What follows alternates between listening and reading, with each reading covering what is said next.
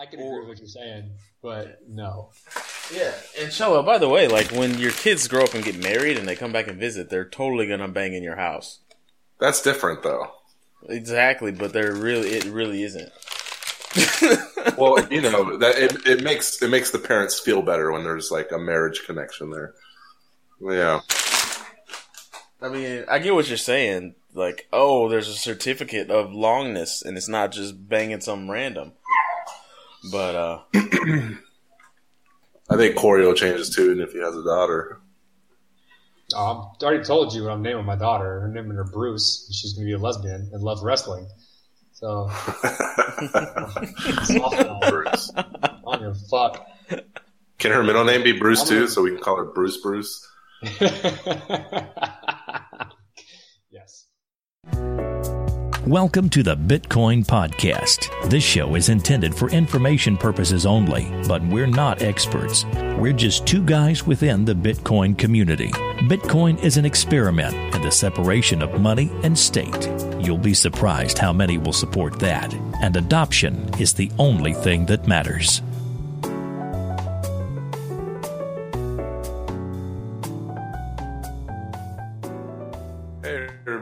Welcome to the Bitcoin Podcast, episode number 62. I'm your first host, Marcello. And I'm host number two, D, up in this bitch.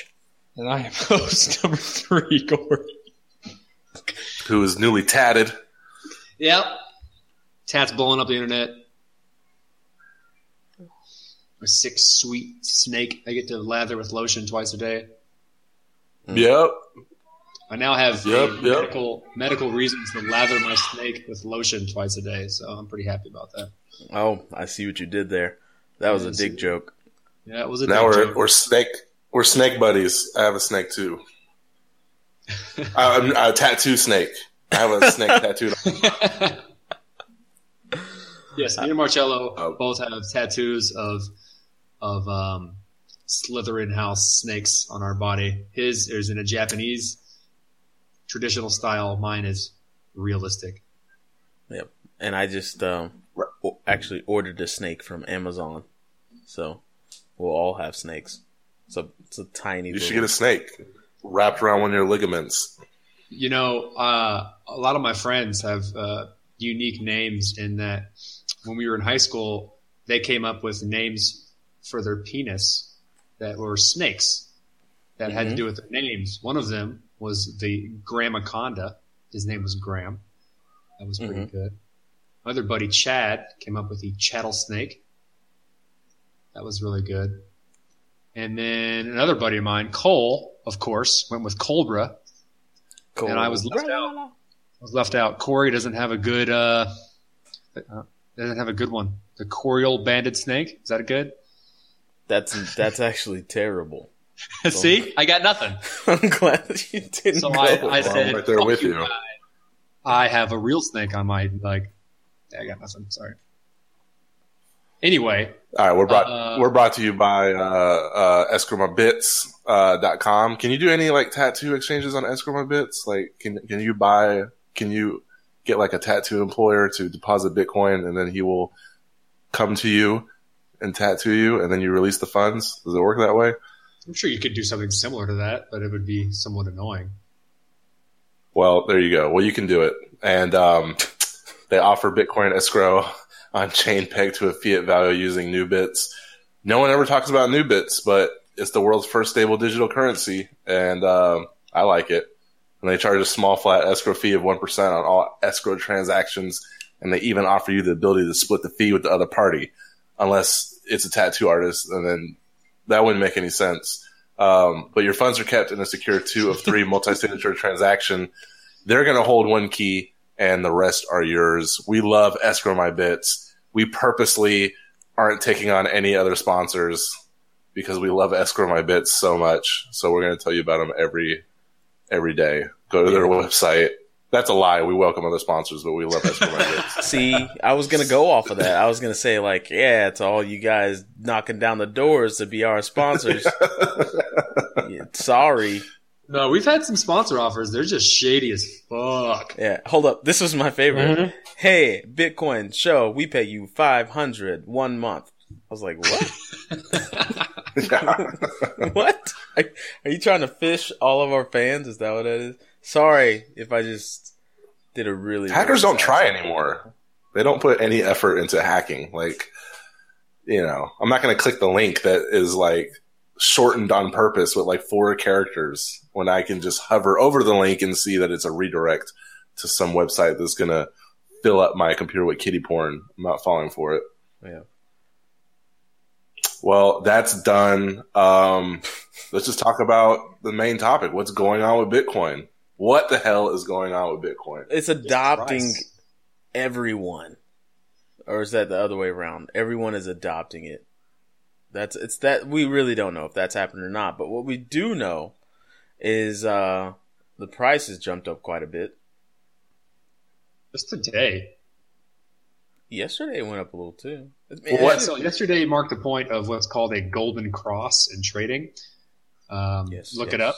I don't feel like explaining it online or in the air, but We should that explain happened. it terribly. No, I'm not going to do that. Uh, so a golden cross happened yesterday, and typically, um, I guess it's, it's a statistically relevant signal, and prices usually explode when golden crosses happen. I wouldn't say usually, but it's a good indicator of, of price going up.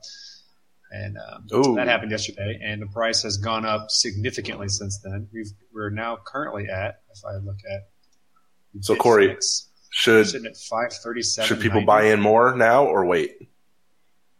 I don't know. I'm not giving. I'm not giving trading advice. I can barely know what the fuck I'm doing.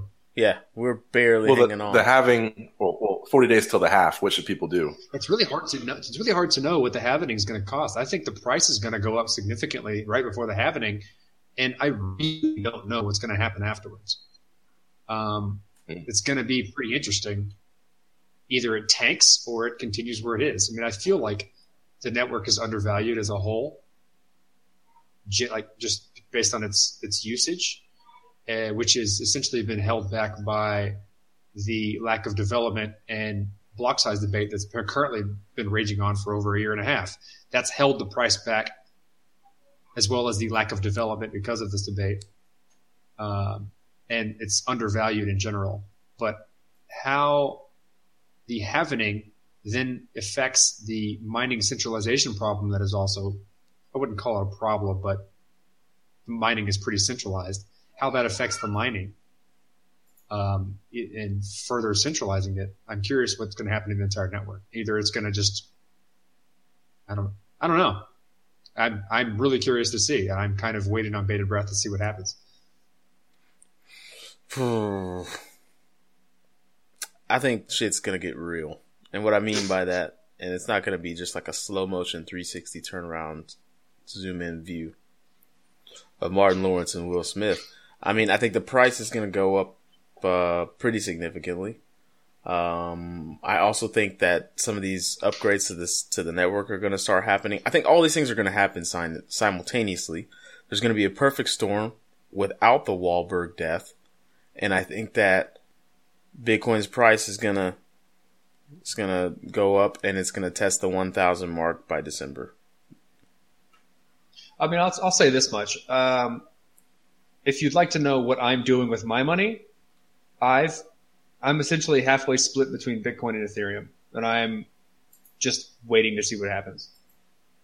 Yep, betting on both, and I that was means I was previously 100% in Ethereum based on based on the volatility and where I thought the price was going, and I've I've cut back and I've gone back and I've I've moved to Bitcoin because I feel like the price is going to rise and value is starting to get put back into that network.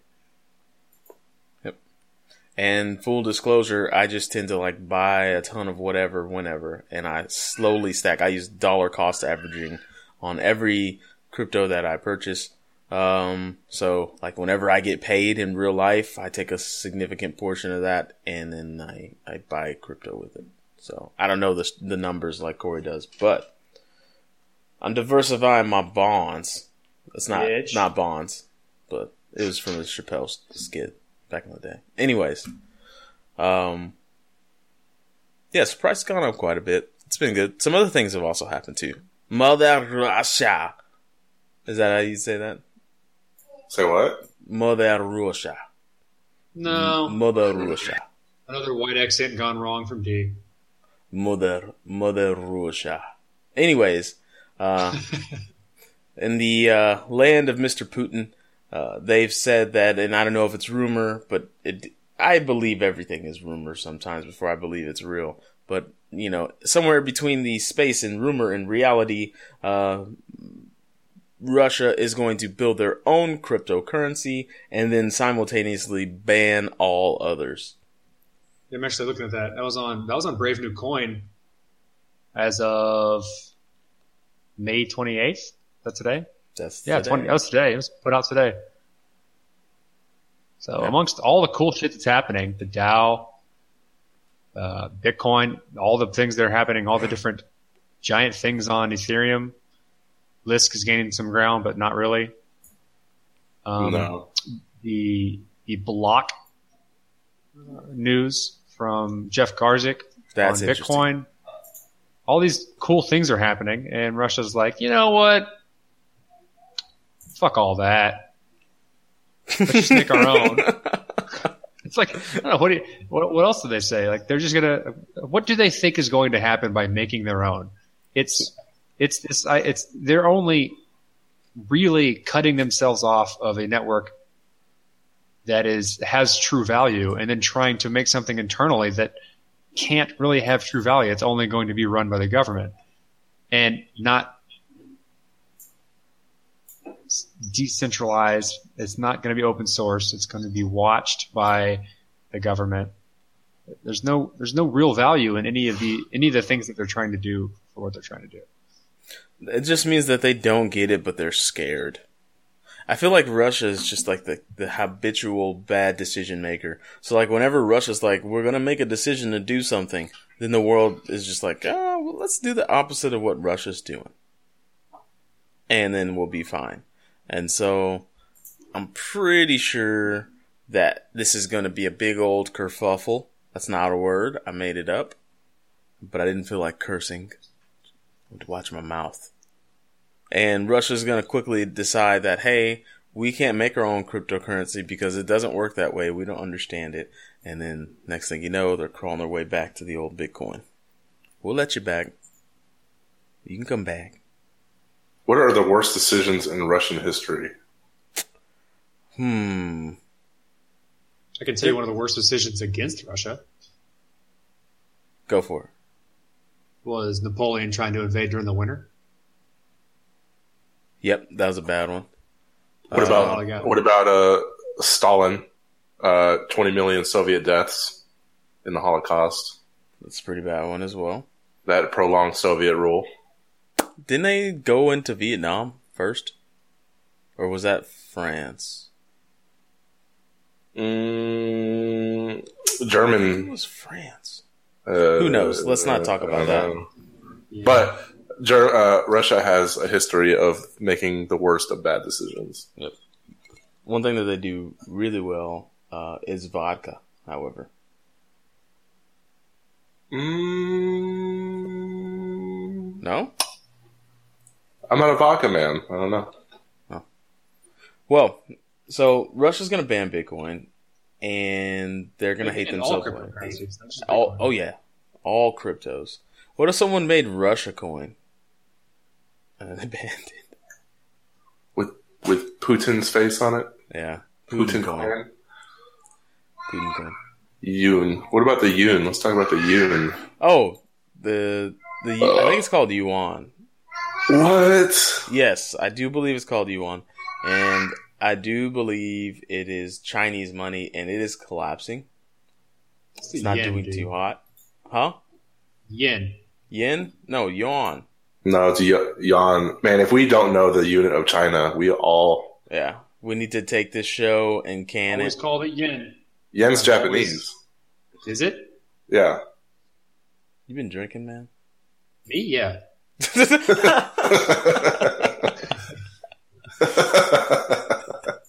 Oh, for sure. It's Saturday. it's, it's, the- it's the yawn. I just I, don't know. know, I just it. wikied it, and it's yuan. yeah, it's yuan. It may look that way, but you don't know how it's said.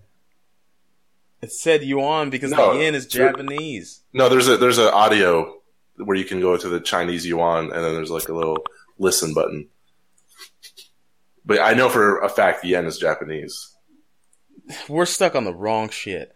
Anyways, what I was saying was the yuan is collapsing or going down fast. So it does look like China is trying to find a place to put their wealth, which does give Bitcoin a stamp of approval on the old, uh, not just a unit of exchange, or sorry, a medium of exchange or a unit of account, but also a, what's that last one? What do we got? Medium exchange, unit of account, Storage of value. storage of value. Bam. The trifecta of currency. So this gives a boom stamp of approval on uh, the storage of value uh, piece of the triangle for Bitcoin as a currency. Um, if China is doing that and they feel secure putting their wealth into Bitcoin right now, you know, who's to say they put it in and take it out? Who's to say they might not just put it in there and leave it in there for a while, let it get warm? You know, Uh, I mean, is, is that is that what you think it's happening? They just they're losing their purchasing power in the yuan, yeah. and they're trying to find a better way to store their value, and they're just throwing it all in. We, we know that we know that Chinese culture is typically hoarders. They like to they like to hoard a lot of things and hold on to them for a long period of time This and is true. Um, and because they're losing value in hoarding money, they're moving that value into Bitcoin. And that's what we're currently seeing right now because of the reevaluation of the yuan. Yep. They hoarded the Dinobots for thousands of years. We found that out in the latest Transformers documentary. Yeah. So this is all the weakening, or the price is soaring because of the, the weakening of the Chinese yuan. Yes, all of I'll put it to you like this: historically, Bitcoin's upper bound has been uh, three thousand yuan.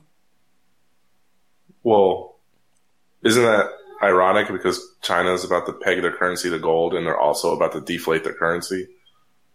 China is. Yeah, capital flight. I didn't know Talk about, this. that. I didn't know about that. Tell us about that. Tell us about this. Uh, they have thirty trillion dollars of debt in ten years. Uh, no unrest. Everyone in China is is uh, their property prices are crashing, and uh, mass migration back to the rice fields. Empty cities are falling apart. It's not a good economy over there. Well, then why does everyone say it is? I've known this for a long time that China, like, everyone says, like, China's economy is a beast, but then you go and you look at some of the situations, and you're like, how? How is it so beastly?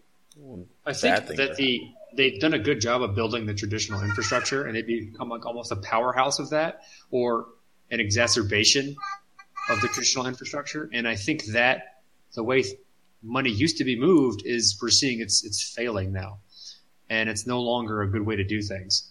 And like for instance, the way banks currently work, it's it's an, it's a recipe for disaster. And because they've exacerbated it, we're seeing them fail first. Yeah. It's. I mean, they're devaluing their currency, so people are taking the yuan out. And Oh, the whole, the whole world is devaluing their currency. Everyone has debt in the world, and what's the best way to get rid of debt? Well, you you have hyperinflation so that your money isn't worth as much, so you owe less. Realistically, in terms of like overall value, if you devalue your currency and you pay it back, then you've paid back less money if your money was worth more. So everyone, but the problem is this works great if one country tries to devalue their currency so they can pay their debt back, right? What happens when every country does it?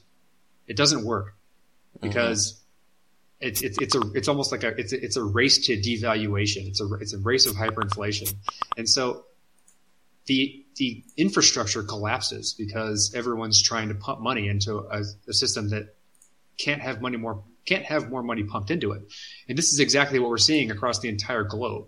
It's not just Let's say just China, China. and U.S. and you know Venezuela. It's everyone is trying to do this simultaneously because everyone has racked up China. this ridiculous amount of debt, and a lot of banking individuals from traditional infrastructures say, "Well, let's just I don't know flood the mon- flood the market with money so that the evaluation of a single dollar is less. And if we own thirty million dollars, if the evaluation of a single dollar is less, then we don't really care as much because it's overall less money, Yeah. and that's what we're seeing happen. So then overall, Bitcoin's price is going up because China, of- China, China, China, China, China, China, China, China. Where's that? Anyway, uh, yeah, Bitcoin. I think I think Bitcoin's price is going up because people who have who have hoarded their money are losing the valuation of the dollar of, of whatever their fiat currency is. So they're trying to put it in a place where it's more stable because no government money right now is very stable. So check this out. If you look into the future, it's going to get less stable. So to help you gauge it, uh, Cello, usually Bitcoin's upper bound uh, for being pegged to the Chinese yuan was eight thousand Chinese yuan is one Bitcoin. Mhm. It's now current. Sorry, not eight. Did I say eight thousand? Yeah, you did. Sorry, three thousand. Wow, brain. Uh, three thousand. It's currently sitting at three thousand eight hundred and forty. That's how quickly money is leaving China and going into Bitcoin. Yeah, if you look Uh, at the, if you look at the charts from yesterday to today, it's a it's a jump. It's a pretty big damn jump. Yep. And the USD is just catching up. Yep. Dollars are the people that own dollars are like, hold up, China, you're not going to get all the glory. So, yeah, interesting Nobody- stuff. Markets. Nobody likes China to have any glory. They took all the glory at the beginning of that uh, Olympics uh, ceremony with all those people drumming. That was crazy, man. Anyways, uh, speaking of uh, Bitcoin being used and appreciated around the world segue. and adoption, it's not a segue if you yell out segue. I can smell them coming. Sorry, I get excited. You can't just, uh, that just defeats the segue. Anyways, there's other continents where they have money, and one of them's Africa. And we, this is cool for us. Like you said at the end of the last episode, this is full circle for us. Our very first interview after our very first really nervous and awful episode of this show was a mm-hmm. man by the name of Tawanda Kembo. And he's back. And he's back with a year's worth of news from Zimbabwe about what the Bitcoin atmosphere and environment is like in Zimbabwe right now and the rest of Africa. And I'll give you a hint. It's very disjointed and very hard to understand. And, but he's doing his hardest to uh, make Bitcoin something that is trusted and uh, uh, prolific and easy to understand.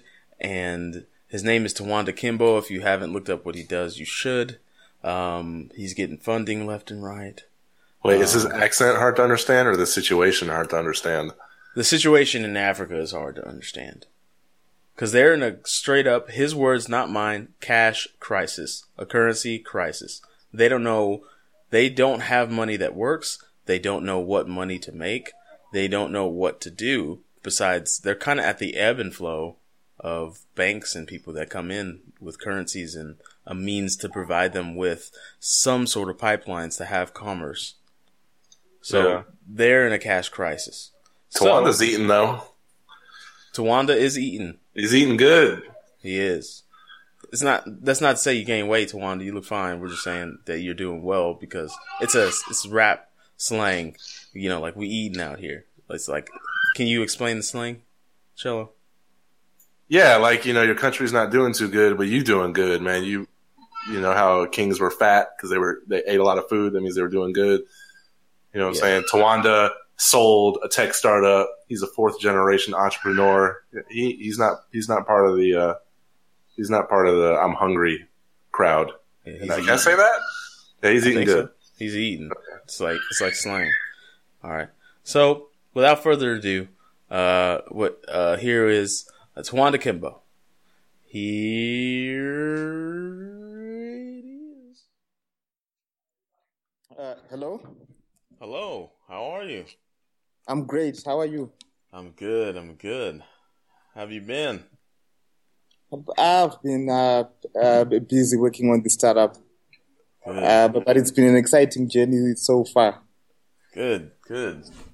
Yeah, Glad to It's glad to see you're doing well. It's been a while. It's been a while. Yeah. That's good. It's just um, it's just me, uh, D for today. Uh, Corey is out of town and Marcello is out of town as well. They couldn't make it. Um, but uh, we've done we're doing pretty well compared to the last time we talked. I think you were our very first interview. So. Yeah, I still remember that. and uh, uh, it, it, we launched our exchange then. I'd I think we had just launched it when uh, when we when we last kind of last spoke. Um, but but a lot has happened since then.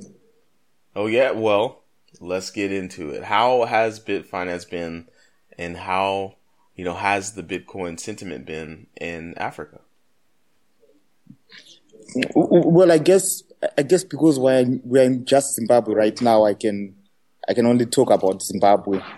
Uh, but, but, but, I've been to a, uh, a few other countries a few times. Uh, but, but I've just been meeting uh, Bitcoin people uh, who are very optimistic about uh, the potential this technology has. So, so, so, I guess I've just been talking to biased people in other countries. but, but, but, but in Zimbabwe, um, Zimbabwe is um, like it's a really interesting com- country because a lot of stuff is happening now uh, it's now getting more difficult for companies to uh, to move money to other countries, and uh, we're starting to see lots of interest from organizations that uh, that, that, just want to move. Uh, uh, that just want to move money from Zimbabwe to other countries, which is which is also great. our exchange is now live and it's been growing consistently, so our, our volume has gotten up, and um, uh, and it's been kind of an exciting journey. awesome. We um yeah. we just spoke with uh, an exchange operator or CEO Jesse Powell, uh, Kraken recently, and he told yep. us if he had known how much work it were to start an exchange, he didn't know if he would do it. Is it uh, it the same in Zimbabwe? Just uh, laws, regulations, uh, you know, hurdles. What what's been the toughest part about starting the, uh, Bitfinance and getting everything up and running in Zimbabwe? Like I would say, I would, I would say everything. Um, uh, yeah, I mean really. So, so, so let's start with regulation, for instance. Uh, uh, we like we we could see, and it was clear in our minds how uh, like uh, how Bitcoin can kind of uh, uh, kind of help the country. We we currently have a cash crisis in Zimbabwe. I'm sure you know we don't we don't have a currency of our own, and and it continues to get worse because like because people were kind of putting money in in, in duffel bags and moving it out of the country and they wanted to import stuff. And uh, the central bank uh, was trying to put uh, measures on uh, measures to, to kind of control that. And Bitcoin seemed as an obvious solution. And so after meeting central bank a few times, we thought, like, we thought they would, uh, like, they would just give us an endorsement and, uh, like, encourage people to use Bitcoin. but after, after like a few meetings, we, we get in like the third meeting and the question they ask is, like, what is Bitcoin? I still don't understand it. So, oh no. yeah. So, uh, so we think it's going to take um, it, it's going to take longer to get some sort of position or, or, or license or policy from our central bank because they just don't get it. We um, spending a lot of time on uh, spending a lot of time on education. Uh, now we're getting customers, and it's like it's like a lot of work uh, to uh, like a lot of them we we need to train them on how bitcoin works uh, mm-hmm. uh, we, we sometimes we do the first few transactions for them and kind of hold their hand and as we're growing like that tends to be a lot of work as well um, uh, and then just trying to balance all that work as well as uh, developing the exchange and uh, getting it to work and uh, adding all these features people are requesting um, and fixing all these bugs. Uh, so, so, so, that's a lot of work as well. So, so, so I guess I can say, uh, and then there's the other boring stuff like the accounting stuff, tax compliance and stuff like that. And then you need to do that uh, boring stuff as well. So, so I guess like all of it is a lot of work, but, but, um, but, but, but it's also, it's also kind of a very exciting space to be in, uh, because we also get to solve some very, very big and painful problems for companies. So, uh, so, so, so think about it. You, you have a company that wants to move, uh, uh, a, lot of money to another country to make a payment, for instance. And although they've got the money in Zimbabwe, their bank just can't move the money uh, because the way SWIFT or telegraphic transfer works is uh, the bank would need to have uh, some money in their Nostro accounts. Uh, and a lot of banks don't, uh, don't have that yet. And so we, we also get to solve some very huge and uh, difficult uh, problems for for organizations, and that that's also kind of exciting in its own way. Absolutely. Did you? Yeah. So you mentioned um, it's kind of double sided problems. Not not double sided in a good way. It's just tough because you're worried about growth. You're worried about getting customers to use Bitfinance, and you have to educate them at the same time. Did you yep. find that? Wouldn't education be a little easier given you know how prolific uh, M-Pesa is. Isn't M-Pesa? It's it's an it's an electronic currency, kinda. I mean, it's kind of out there when it comes to currency. But do you find it a little easier to explain Bitcoin sometimes because people may have a familiarity with M-Pesa, and it's it's also outside of the box? I, I think M-Pesa only makes it harder. So, so we oh. uh, we've got M-Pesa, but we don't call it M-Pesa. We call it EcoCash uh, oh, okay. in Zimbabwe. Yeah. So I, I, think it only makes it harder because now they've got, um, like now they get this mindset that money is electronic money is supposed to work this way, and they try to compare that to Bitcoin when Bitcoin is fundamentally different. Mm-hmm. So, uh, so for instance, uh, uh our mobile money service is called EcoCash. Uh, we have, we have three others, but EcoCash is, is like the lion's share of the market. So, uh, so, so I, so I get, so I'll just use that as an example. So, uh, so, so they tend to think, uh, tend to think, tend to try to compare Bitcoin to that when they are two very different systems. Uh, so um, EcoCash only works in Zimbabwe. It doesn't work across borders. Uh, very expensive. It costs uh, it costs two two dollars to send a hundred bucks, and then when it gets there, it costs another three bucks to cash out. Um, controlled by a central organization, uh, and Bitcoin is directly the opposite. So, so, so just using that as an example is, um, uh, like I think it makes it harder for people to understand, uh, and it's going to take time. Mm, going tough. to take time. Uh, we, we've also, um, like we've also seen an opportunity, uh, like because because the, the problem is so huge, uh, people are willing to explore uh, Bitcoin organizations especially, and uh, they don't know how to use it. And we're also kind of seeing that as another opportunity to, uh, to, to create another revenue stream. So actually training organizations to, uh, on, on, what Bitcoin is and how it works and, uh, getting paid to do that as well. So, uh, so, so we, we're actually partnering with another organization based in South Africa to provide uh, training for, for these institutions and organizations. It seems like such a, such a huge opportunity for, uh, given that Zimbabwe is in a cash crisis right now, that a lot yep. of people would want to be. Do you find that, um, there are more people willing to work for a Bitcoin company? I guess you'd say a lot more people willing to stick their neck out and take an opportunity in something that's so brand new and it's been getting increasingly, increasingly more endorsements and more legitimate, you know, advertising. You know, we had Circle in the UK, which got a money operating license. Um, in the US, uh, see the what's how do you say the chief operator or the CTFTC CFTC, I believe, yep. urging uh, uh, the Obama administration to act on Bitcoin because it's a big deal. You know, it's not going anywhere. And so do you feel it's easier to get people like, hey, you know, come join us. Let's let's try and make this into a thing. It's easier to recruit, I guess. Well, well, well I guess yeah, we've uh, because we're also seeing interest and uh, from people also interested in joining our team. Uh, like we're just trying to hold off uh, recruiting right now because uh, uh, like we can't because of the stage we're at now, and we can't really afford to take on uh, more people. Like unless unless you are you're like a very very smart engineer, and then uh, like that case will will hire you on the spot.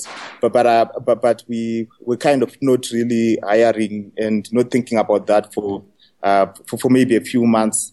But but but yeah, it kind of uh, like the, the amount of interest in Bitcoin, especially in Zimbabwe, uh, right now is huge. And like, it's not just individuals and organizations, but governments too as well. So mm-hmm. uh, a lot of, uh, a lot of these government parastatals can't do businesses, can't do business in, in certain countries and with certain companies because, uh, because a lot of them are also under sanctions and, uh, yeah.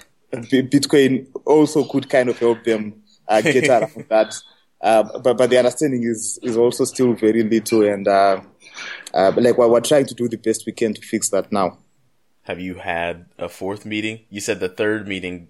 By the third meeting, uh, you said your central bank was still throwing up question marks. Have you had a fourth meeting? Is it getting better, or are they still just just completely lost? Uh, the third meeting was three days ago, actually. So, okay. uh, yeah, well, uh, like we're hoping to have a fourth meeting. Uh, I think in as in as early as two weeks from now. Uh, but but by the third meeting, we were like we like when we walked out, we uh, so so so our lawyer Simbarashe Machiriza was saying, guys, I thought this was going to be a race. It's actually going to be a marathon. So so it's clear now like it's, it's like it's going to take a lot of time and uh, a lot of time and patience. But, uh, but but also so interesting is like when we walk in and we do these presentations, we always start with like what is Bitcoin. So so so they're like they're like ten or so different departments uh, at the central bank. So we try to meet one at a time. Uh, and then try to first get them comfortable with what Bitcoin is and and like how it works. Uh, but, but, but, but what we've noticed is like in every meeting, you get one person who's, uh, like who really didn't get it. And then now they do. And they're like, uh, like asking all these smart questions and they are really interested and excited by this technology. And like, like, in, in that, that's where we kind of get the energy to keep uh, moving forward.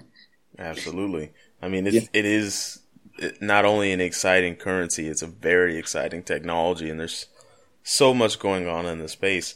Uh, it's it's pretty much the best time to get in. 2016 feels like it's gonna be a great year. Have you? I guess. Let's see. What can I ask about the?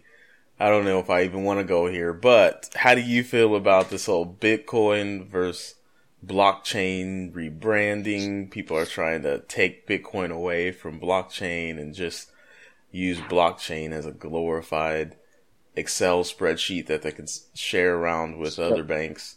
I don't know. How do you do? You feel like that's even possible? I the more I talk to, uh, we talked to Trace Mayer Meyer the other day, and it just seems not economically feasible to even want to do that. But before I lead you into that as hardcore as I did, uh, what do you feel? Can you take Bitcoin away from blockchain? Are you gonna? Are we gonna eventually see like Bitfinance? Is now blockchain finance and we've changed our name and we are rebranding. Uh, well, well, not likely in the near future. So, uh, so, so, so the thing is in Africa, and uh, like when you look at a lot of the startups, uh, uh, Bitfinance, Bitpesa, BitX, like a lot of the African startups are, are not really interested in the technology part of Bitcoin, uh, but in the currency aspects because in Africa is where we have real money problems. It's where it's more difficult to make a payment, where it's uh, more difficult to,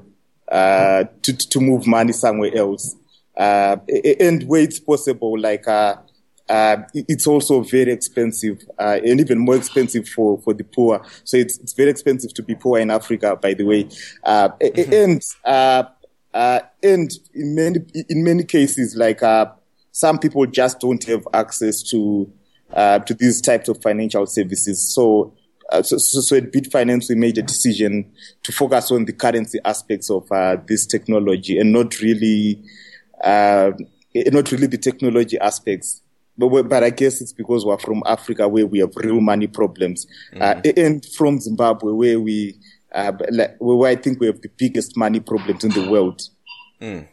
Yeah, it's it's it's that's something that we can't relate to in the in the states in the U.S. I, I when I tell my friends and family about Bitcoin, they're always like, "Why would I need to do that? I can log on to Amazon." They remember my credit card number and information. I just push the button one click. I send all the stuff straight to me. Uh, I can go to a bank. I can get a credit card. Heck, I can go to a shoe store and get a shoe store credit card. But it's not like that uh, around the world in a lot of places. And I think it's it's awesome that you guys are sticking your neck out for Bitcoin and saying, "Hey, this could be yeah. a viable currency for Zimbabwe," and that would be that would be awesome for Bitcoin. That's for sure. Um, yeah, I, I spent I spent I spent a few months in the US, and I I like I got a debit card. I could use it to buy like in any store, any restaurant, something I couldn't do in Zimbabwe. Uh, but but one thing which always used to shock me was uh, like I wasn't get charged money every time I would swipe my card uh, to pay for something. Like in, in, Zimbabwe, every time I swipe my card, I get charged two or three bucks. and uh, yeah, and uh, so, so so so it's it's more expensive. Like like our banks don't give us uh, interest on the money we keep in the bank they charge us a monthly fee to uh, for that money. So so uh, so, so you, you're kind of like losing money every uh, every month when you keep your money in the bank. So. Mm. So yeah, and so when I when I was in the US and I would see these um, um, like these Bitcoin evangelists and uh, people who are into Bitcoin, like I, I, I was really impressed and uh, and I could tell these people are, are kind of minds ahead of, ahead of their time. Yeah. Uh, yeah. Thank you. I think I think I get rolled into one of those. One of those yeah. or we do here at the show. We it's uh I think our friends just kind of look at us crazy now because we talk about Bitcoin all the time and what it's capable of, and Ethereum, uh, yeah. which is definitely. Uh, I I liken the metaphor that if Bitcoin is gold, Ethereum is oil, and yeah. you know Ethereum is for getting things done, gold is for paying for the stuff you need to get done. So, uh, definitely we are ahead of the curve here, and it helps. You you mentioned that this is just Zimbabwe. You said Zimbabwe. How hard is it going to be for this uh, idea of Bitcoin to cross borders? Have you even heard of any you know cross borders? Kenya, South Africa. Uh, are there other countries that are just as, I guess, ripe for adoption as Zimbabwe is? Uh, yeah, they are. So we, like, we always get uh, people from other countries writing writing to us and say, uh, asking us to to launch in their country, and uh, like as hard as it is, uh, like we just have to say no for now because we uh, we still have to fix a few things, to learn a few more things before we get into another market. But, but but I think a lot of the problems are in Zimbabwe. Like even though they are kind of worse or a bit more exaggerated than they are, they are in other parts of Africa, uh, there are many similarities you can draw. So, um, so so so in Kenya, for instance, we have a couple of banks that closed this year. I think I think there are two, but but, I, but I'm not entirely sure I'm right. Maybe it could be one. Uh, and then, uh, but but we've like we've seen the same thing happen in Zimbabwe a few years ago as well, and uh, uh and and I like I, kind of think uh, all the other countries are going to follow suit.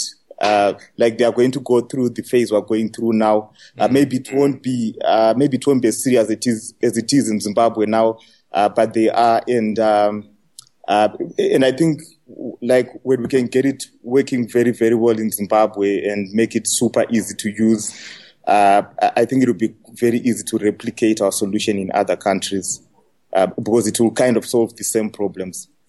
Awesome, awesome. That's yep. that sounds like you guys are sitting in the perfect position when yeah when not not I think it's not an if at this point. I think when Bitcoin becomes adopted, you're sitting in a perfect position. Is there any country outside of Zimbabwe you know for a fact is coming on soon, or or that up and coming, or it's all just kind of happening all at once? It's kind of organic flow. Um, so, so, so, so, so we've like we've kind of been looking in looking at South Africa. Uh, uh, well, uh, because we have a lot of Zimbabweans in South Africa. Uh, we've also been looking at Kenya uh, because we've all spent some uh, about three or four months in Kenya, and mm-hmm. like, like, and there seem to be a lot of interest in both countries around around Bitcoin. plus, we have lots of companies that do business business with these countries. So, so, so I think like if we eventually or or, or, when we're eventually ready to move into other markets, it will probably be uh, be those two first. Uh, maybe Ghana as well. Like we've um, uh, we, we've also seen like a lot of interest from people in Ghana who would uh, uh, are very keen to use our service, but uh, but they can't really because we're just in Zimbabwe now.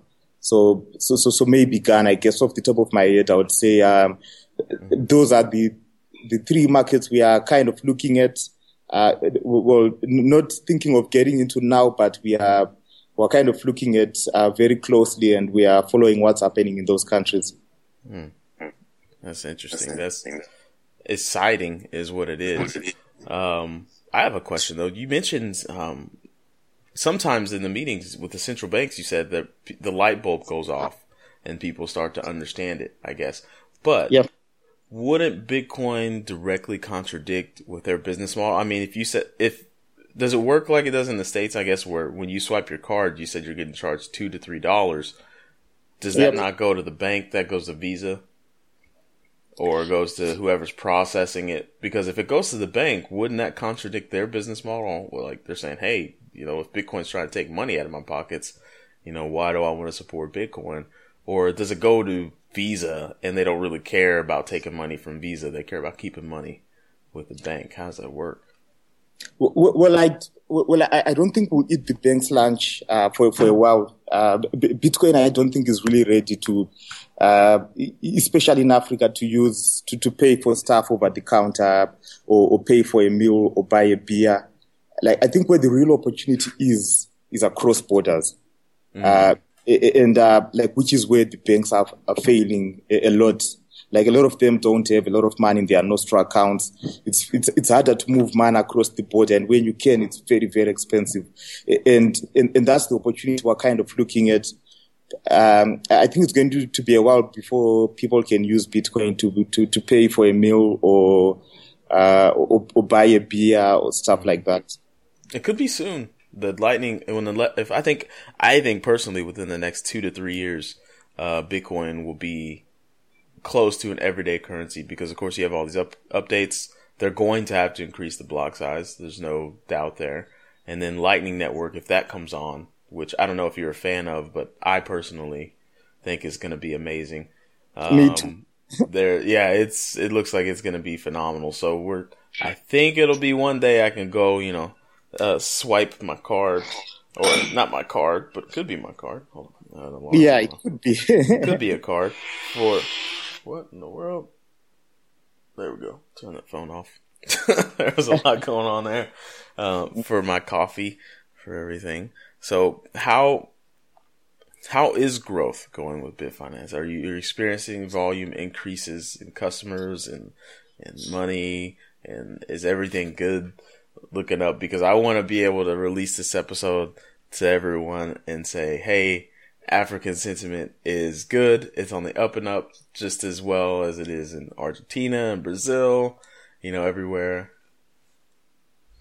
Uh, yeah, we, we've been, like, we've been consistently growing. So our volume has been going, going up, uh, which, which is also, uh, like, which is also really, really great.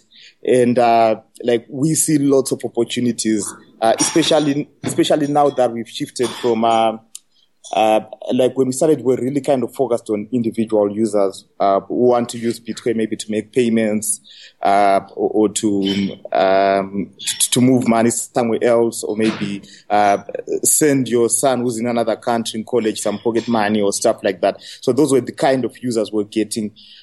like we are now getting organizations also getting interested in uh, in, in, using our exchange. So, so it could be a company that, um, a local company that imports stuff and is coming to buy Bitcoin, um, or a company which is uh, maybe based in the UK or the US, uh, and they are, are trying to pay maybe freelancers in Zimbabwe, and they are using Bitcoin to send that money uh, uh, because Bitcoin is better than anything else on the market now.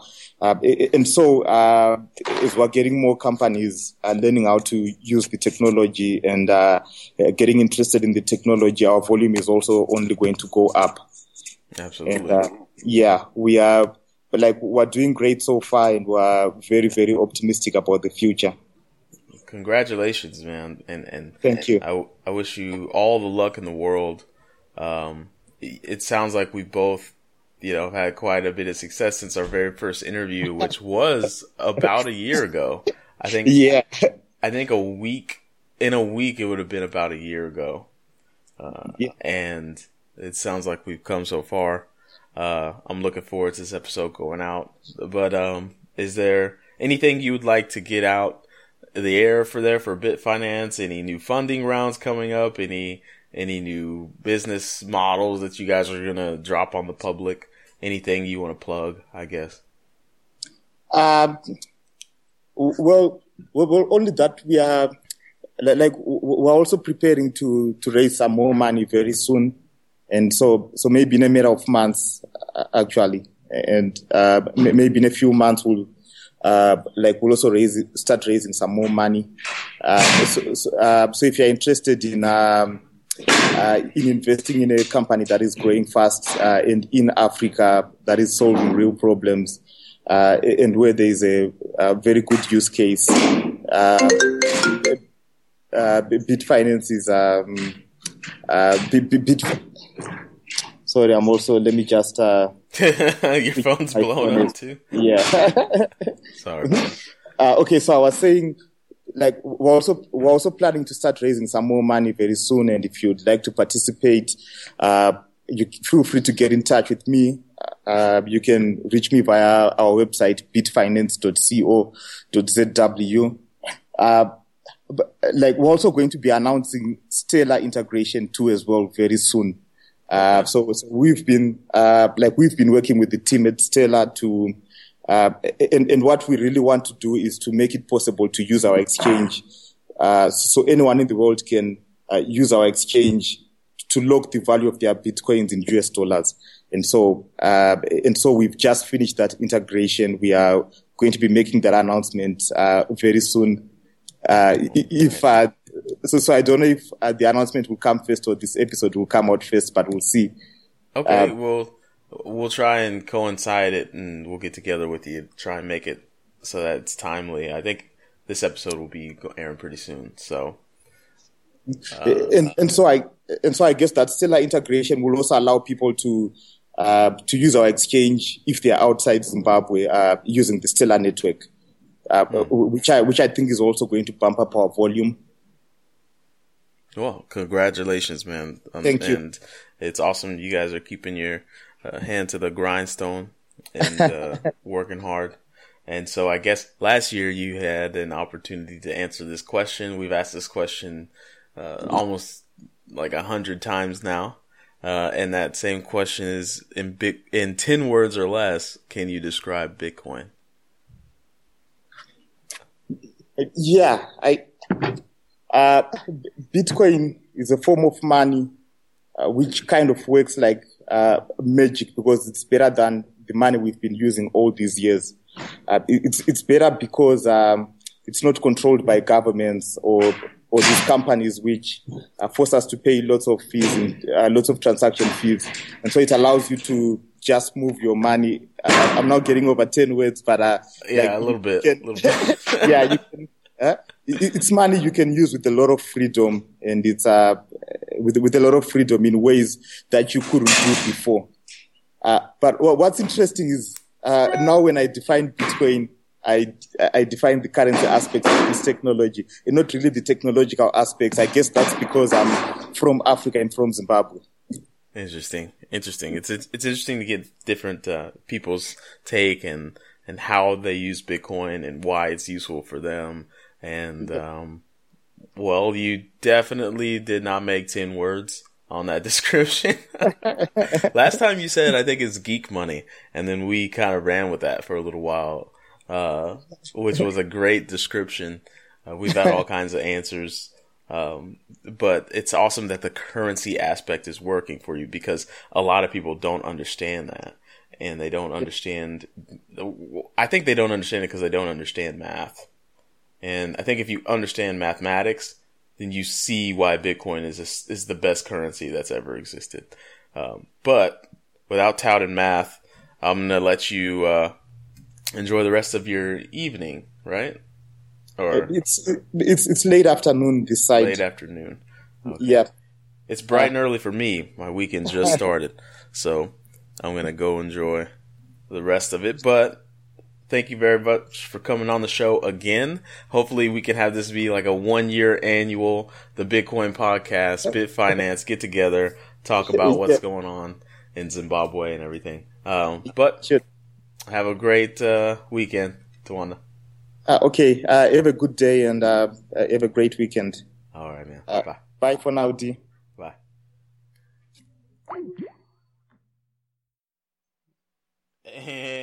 And that was the interview with Tawanda Kembo, as I like to call him, TK Combo, uh, the one and only TK, the K, um, coming to us from Zimbabwe, which is in Africa. For those of you geographically uh, undereducated.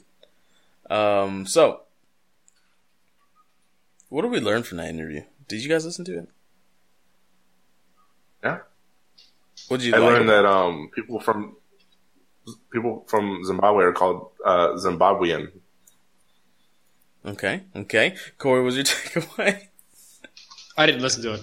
Okay. I didn't know you did. You, you didn't even know I did that. That was no, you totally, did it I, I was waiting for us to do that interview, and I didn't know you did it already. It's totally solo dolo on that one.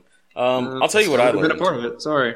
I learned that Africa and governance is tough, and it's tough as hell from every single country to country, as it should be. You know, this is the way I think of Africa. Okay, think of the United States of America, except for instead of us being a united like country every state were its own country. That's the way I think of Africa. And so every time you cross a state line, you've got a totally new damn set of laws to understand and abide by and hope you don't break. Like, uh, can you imagine if you do something in one state and then go to another state and do it and it's like illegal and then you end up in jail forever? And you're like, what? Isn't, isn't that the way the, mo- the majority of the world is? Most countries or continents are like that. Yes, except for the United States of America, which is just one part of um, of the Americas. But it's kind of phenomenal that such a big square mileage area is united, if you ask me. But nevertheless, adoption's going to take a while in Africa, but it does look like there's some hope. And he did say that he and his crew have been talking to the central government and the central banks there in Zimbabwe. And like, he says it's kind of, it's kind of, kind of sucky though, because every time he feels like he's making leadway and them understanding Bitcoin, specifically Bitcoin, not, not cryptocurrency, but Bitcoin, they then toss out a question, which probably leaves him thinking like, are you even listening to anything that I'm saying? So adoption is going to be slow, but it does look like it's picking up. So, yay, one more vote for people using Bitcoin all around the globe. That's kind of an issue that we've we've seen over and over with people who aren't uh, even accustomed with with Bitcoin, right? So, people who aren't accustomed with Bitcoin, how do you explain da- the DAO to them? Like the space of cryptocurrencies is moving faster than adoption can take place. Yeah. Um, and we can't like even especially in terms of like regulation and um, how we treat these things legally. It's a lot of money getting thrown into these spaces with technology that we can't explain to the people who, you know, who want to regulate or try and figure out what they're doing in terms of like the government, right? If you make a shitload of money in America, you have to pay taxes. That's all there is to it. And how do you attack something when it is the, it's the first first in its own existence, and it's also incredibly difficult to explain to someone who already understands Bitcoin. So if you can't understand Bitcoin, you're not going to understand the DAO. and damn sure not going to understand Ethereum. Yeah, and so like we're this is this is going to be a serious issue in the next couple years is relating this information to people who aren't familiar with how all of this is working already. Hmm. Do they need to get it? That's the question I constantly ask myself. Is well, I, do you want mass adoption? Granted, you have the you have the standard argument of people don't care how HTTP works; mm-hmm. they just want to get on the internet, right? Mm-hmm. The underlying protocol doesn't matter. But if you want to build a if you want to build an organization, a structure like the DAO may be the future of how you do it. A decentralized autonomous organization may be the way we do or we may may be the way we deal with a large sum of money and organizing how it's how it's spent, or know, the board of directors of a company or business. That may be how it's done. Um, but, any type of business logic associated with moving money around may be done using Ethereum or Bitcoin. And if you don't understand these things, then you can't participate.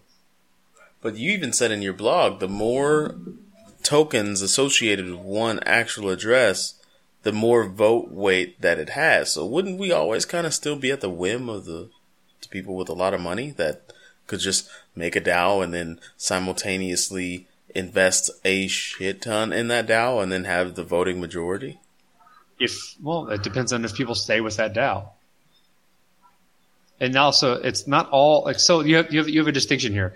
There's the difference between the DAO, the one that is currently in place and has over 150 million dollars associated to it, and then a DAO, which could be any decentralized autonomous organization. I mean, we've come up with a good idea with uh, like a really good use case for a decentralized autonomous organization would be like a HOA, a homeowners association, where a whole neighborhood comes together, puts their money in a pool, and then decides together how they spend that money, and then does contractors, votes on where it goes and who's paid, and so on and so forth. That's a good that's a good use case for a DAO. When cryptocurrency is ubiquitous and everyone uses it, but the DAO has a certain structure, and based on that certain structure, the people with a very small amount of tokens don't really have a lot of say. We're essentially at the whim of of the larger token holders, along, amongst a few other attack vectors that um, our previous guest, uh, Dr. Gün Sirer, has has pointed out. And the current it's, it seems as though the current state of things is just to increase the security of the DAO, change how these things work, so it's no longer an issue, and then move along, move forward. Which I hope is what happens. Do you think it's going to reserve the nomenclature throughout the years if it does become commonplace? Like I think dis- distributed autonomous organization is a lot to say for your layman. I think they're going to say something more along the lines of like open budget or you know something like that. I don't know, but I feel like DAO isn't something that will catch on with the public. Who knows? I don't know. As time goes on, I feel like the, the, the, the younger generation understands these things. Why wouldn't everything be de- decentralized? So this buzzword decentralized, I think, will become very, very, very, very um, overused and normal in society. And so you'll have people will understand the difference between centralized and decentralized because our generation didn't understand this. It was just normal.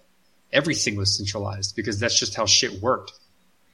But with the internet and the technologies associated with it, we've allowed for things to be decentralized. So this bifurcation of how things work was then allowed.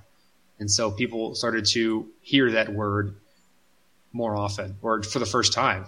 And now, because the internet is everything, it's how everyone interacts socially, this decentralized aspect of how things work will get used more often and understood. And so the next generation, it's just going to be normal. So using a word like decentralized organization is isn't going to be an issue. Yeah, we'll see. What's the prognosis? What do you think, Joe? About the DAO. You think it's going to be too tough to catch on? I think I think um, I agree with Corey. Like you have to understand Ether if you're going to understand DAO, and I think if the DAO crashes, Ethereum looks bad. So Ethereum also goes into high volatility, we're going to see a surge in Ethereum price with a sharp decline in DAO. But if the DAO crashes, Ethereum is going to be pulled down as well, and they may see like major declines. So I don't know if the DAO dips moderately, I think Ethereum will surge significantly, and if the DAO spikes, I think Ethereum will increase slightly. And um, you know, Bitcoin looks like it's it's having its pop upwards, and um, if if Bitcoin spikes over the weekend, then Ethereum may face a double whammy of a DAO crash and a Bitcoin spike, and we may see a, a big buying opportunity this weekend. You know, it's really, it's really, I guess, building on that, it really depends on what proposals get submitted to the DAO, and then how they're how they're what happens when those proposals are submitted to the DAO. If we see a mass exodus of users or just a sell off of the tokens, then the DAO essentially fails at what it went out to try and do, or it's not ex- nearly as big as what it was. But that, in my opinion, is an overall success of the idea. Is that if the ideas that come through aren't good, but the people vote on them in a positive way, it breaks apart. That's good. If shitty ideas come into a lot of money and that lot of money funds them all, then it's not a very good voting process of how to deal with the shitty ideas. But Mm-hmm. if it breaks up and a new one forms that then deals with shitty ideas in a better way, that's an overall win for the idea of a decentralized autonomous organization. And I'm hoping if that's the case, that's what happens. How's this? Does that Um, make sense? How's this? Um, reflecting on Steven. Is he being held to a standard of perfection now? Tool? That's, that's, I don't know. They have a very interesting relationship with the DAO. They first submitted a security proposal to the DAO or wrote a, like a, a kind of like of a, a plain text idea of what they plan to submit. And it was ludicrous how much money they asked for. And it was very vague um, with what they were plan- what they were proposing in terms of what you know the details of what's going to happen and the amount of money that they planned to do was just was just outrageous. It was just like thanks thanks for making the DAO, give us all our money. And the response from the DAO was essentially go fuck yourself. No. Which is exactly the response it should have with rational minds behind a lot of money. And they immediately retracted that proposal and then made a much more um, much more realistic proposal.